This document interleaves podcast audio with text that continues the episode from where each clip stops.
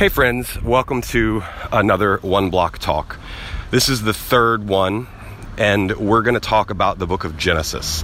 Last week, or last time, not week, um, but last time we talked, we talked about Torah, or the first five books of the Old Testament, or the Hebrew Scriptures.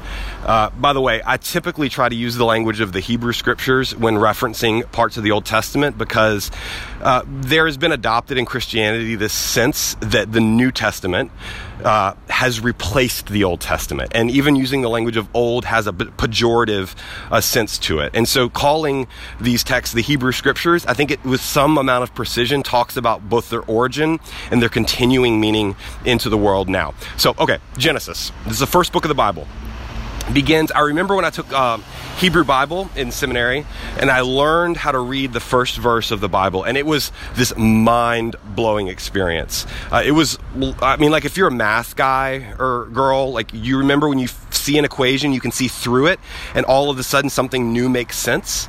Um, that was what it was like to read. Uh, the first few lines in the Hebrew scriptures are Bereshit bara Elohim. In the beginning, God created. And there's so much theological weight and meaning just in that one phrase.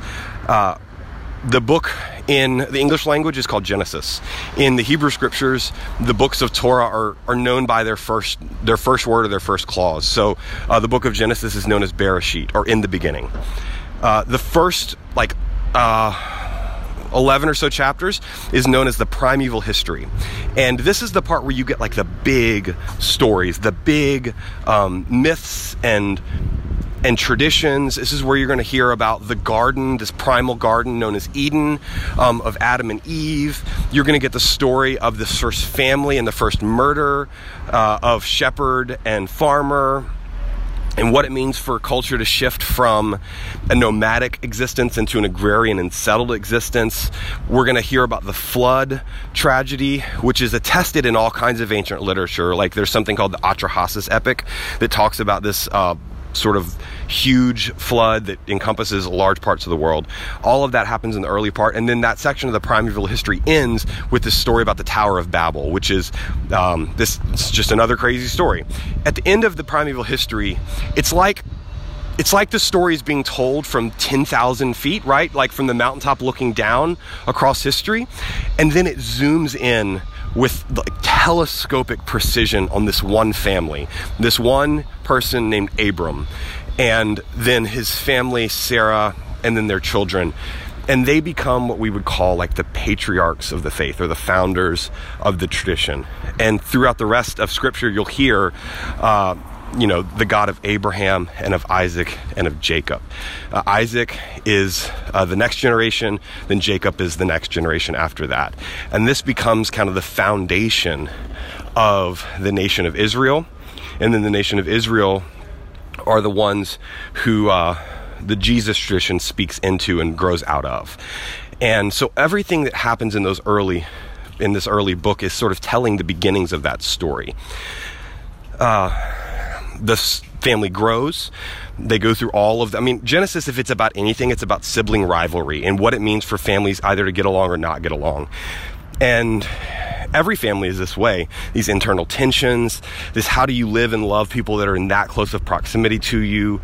How do you uh, move into like bl- abundance and blessing and not also enter into greed and uh, backbiting? All of those things happen in the book of Genesis the end of the book of Genesis, there is, in the midst of this family dysfunction, which, by the way, if you come from a dysfunctional family, the scriptures are for you because they have a lot to say about what it means to live and move and have your being with people who know you well and don't always uh, treat you well.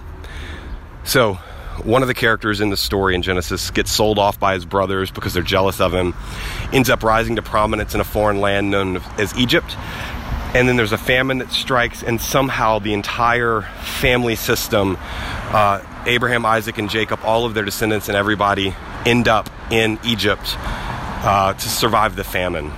And that's where the book of Genesis ends, is with this growing family that's going to become the nation of Israel.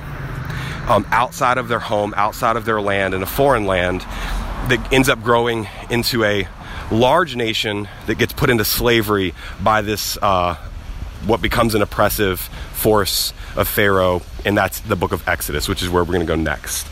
Uh, all right, friends, I've walked one block. That is Bereshit, the book of Genesis, in like five minutes or less. Uh, it would take me years to preach about all of it, and at some point we will.